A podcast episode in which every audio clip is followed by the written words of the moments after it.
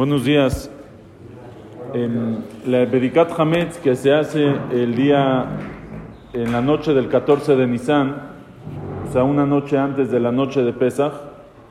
Si, el, si Pesach este año es el eh, miércoles en la noche, entonces el martes en la noche va a ser Bedikat Hametz.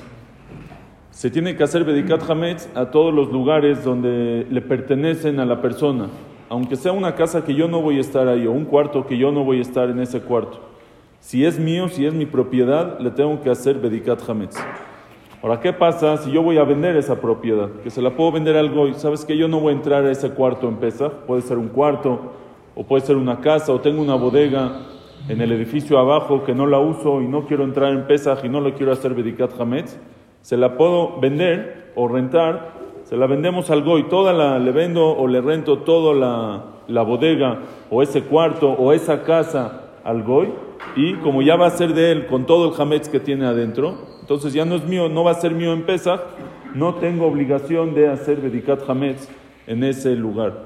Por eso el que quiera, si tiene lugares que no quieres hacer Bedikat Hametz, se los tienes que vender al goy todo el lugar. Tienes una bodega, apuntas ahí, vendo toda la bodega completa con todo el hametz que está adentro o vendo tal cuarto, o vendo tal casa con todo el hametz que está adentro. O una persona no va a ir a su oficina y no quiere hacer vidikat hametz en su oficina, tienes que ponerla ahí. Porque si no lo vendiste, si es tuyo todo el tiempo de Pesaj, aunque tú no vayas a ir, uno dice, no, pero yo no voy a estar en mi oficina todo Pesaj.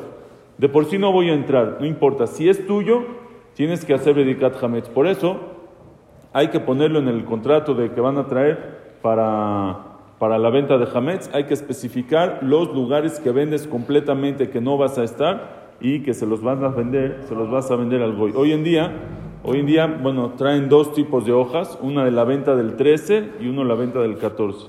¿Sí? Y la venta del 13 se pone todo los, lo que no vas a estar en Pesach y se lo vendes completamente al goy.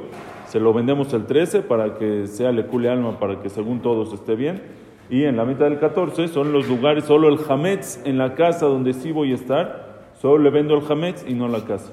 Si no voy a entrar a la oficina, la fábrica va a estar abierta para trabajar, me voy a ¿tengo vender la pura oficina? Sí. sí.